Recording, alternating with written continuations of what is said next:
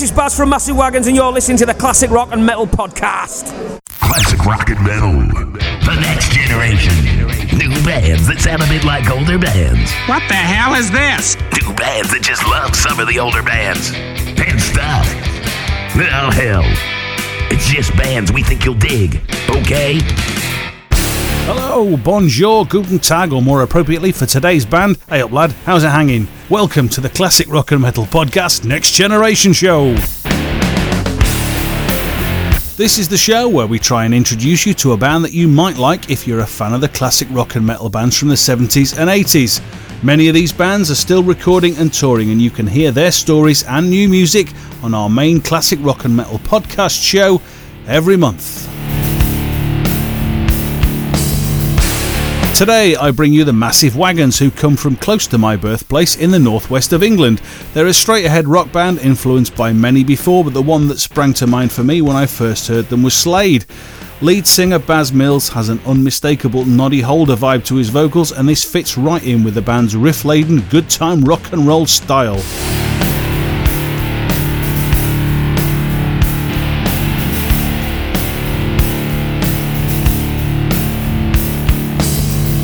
We had a brief chat recently when he reminded me of some of the band's less glorious moments. And they're all waving, going, "Wah!"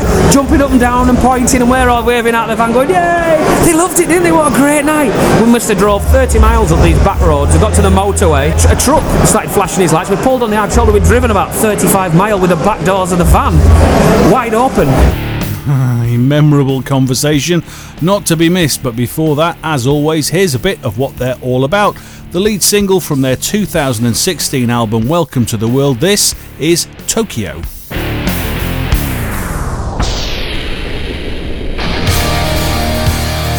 The Classic Rock and Metal Podcast, Next Generation, and Archive shows. The best ways to get your rock and metal fix anytime, anywhere. Join us now at ClassicRockPodcast.com. Hey,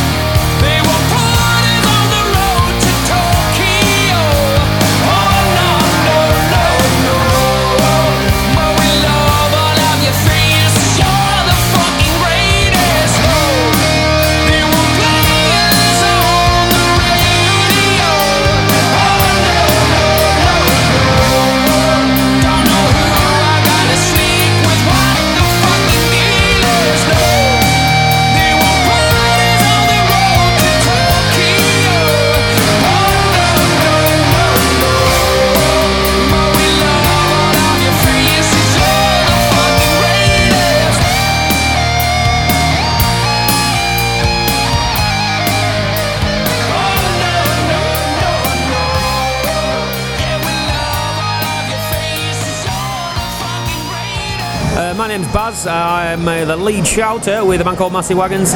We're from the northwest of England, Lancaster, so we're Carnforth, Millhead. Well, I can relate to that because actually I'm originally from Manchester, but I live down south, but we have a house in Morecambe, so I know that neck of the woods very well. You do indeed, Morecambe. Yeah, that's 4 miles from my house, I believe, yes, as the crow flies. Yeah.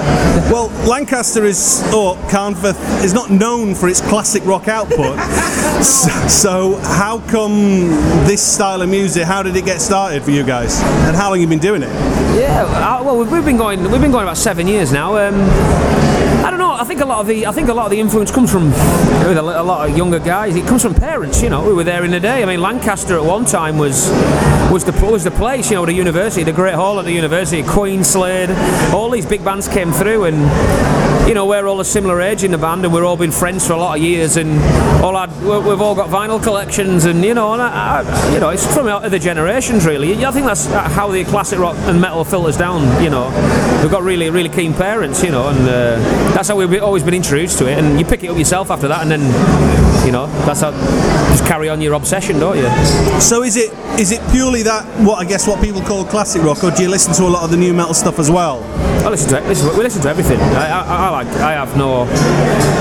to it. If it's good, you know. I like everything. Heavy metal, new metal, you know, the new metal, and the 90s stuff, like the rock and roll. I like everything. You know, we all do, you know. If it's good, it's good. If it's a good riff and it's got a good vibe, it's great. You know, groovy. So who would you say the band's main influences are that's resulted in the sound that you've got now? The reason we're in a band is airborne, really.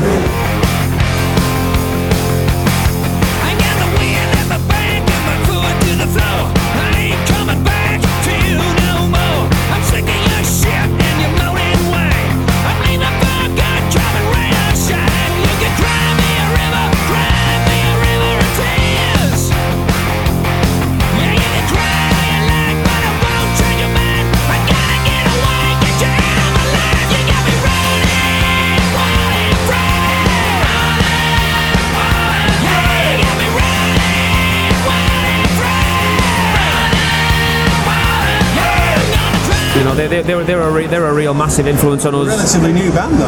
Well, yeah. Well, we went to watch them, and we got one of the songs off one of the classic rock CDs the first time I heard them, and these guys are immense, like. And we all went as friends, all the guys in the band and a few of the guys, to Manchester Academy 2008, I think. I was there. Stone Gods. That's it. Yeah, the loudest gig I've ever. Absolutely. For 3 days I was in pain. I've never had ear ringing. It wasn't even ear ringing. It was like ear humming for 3 days. Yeah. Ooh, it was horrendous. My God, you'll know. They came out and absolutely blew my head off, and I was like, "This is what we are going to do. This is what I want to do." Intense. It was incredible. Yeah.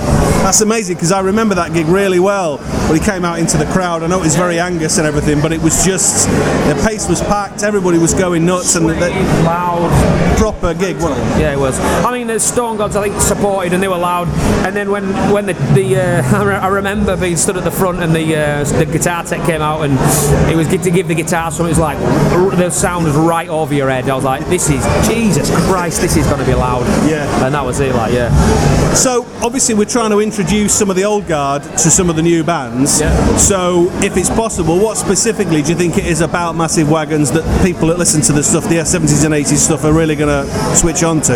Well, I think our taste in music, again, we're lucky because all the guys in the band, we have a massive range of stuff we like, and influences, so to speak, and I think the influences are in you. We all listen to the old stuff. That we're all massive UFO fans for a start, you know. Adam, our guitar player, is the world's biggest Thunder fan. You know, he is a massive Thunder fan, and all these old bands are just great. It's just, like I say, you can't put an age on good music. It's good music. It's good music, whether it's made today or 60 years ago. I couldn't care less, you know. Good music's great music, isn't it? You know, yeah. and it comes out in your music, whether you directly search for it or not. It's in you. It's inside you, I think, and you can't help your influences coming out when you're writing music. So the band's been going for a while. This is a reasonably big show and tour you've got going here with the other guys. Yeah. Where else have you been playing, and who else have you been playing with? Any of the big guys from the old days? Well, we've been doing this tour. We put this tour together, this Academy tour, with two of the other bands off the label, Trucker Diablo and Screaming Eagles. 6 dates. Unfortunately, Trucker couldn't do the second 3 days. So we got Scam Pig Iron and 13 Stars in to do the other 3 days. And this is big for us, an Academy tour, you know.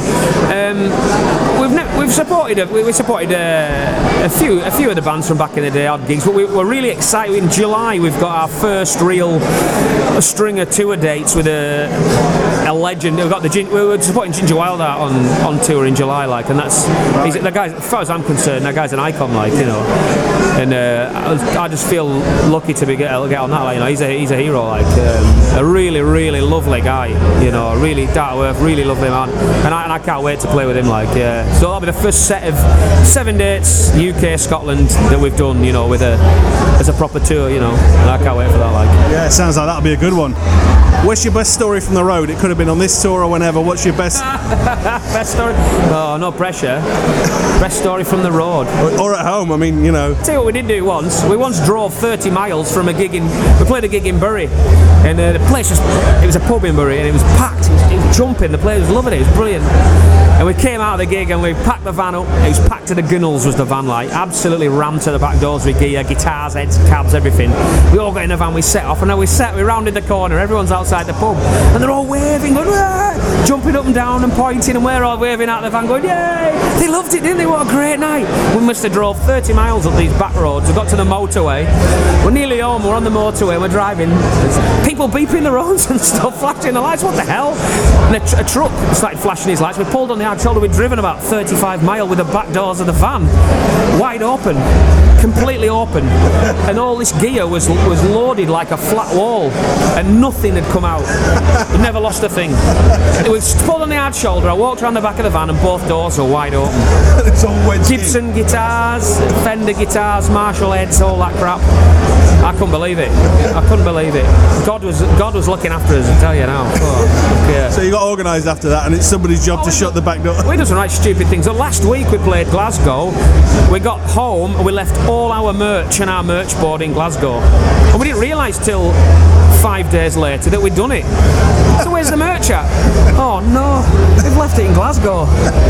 Stupid things like that. We do that all the time.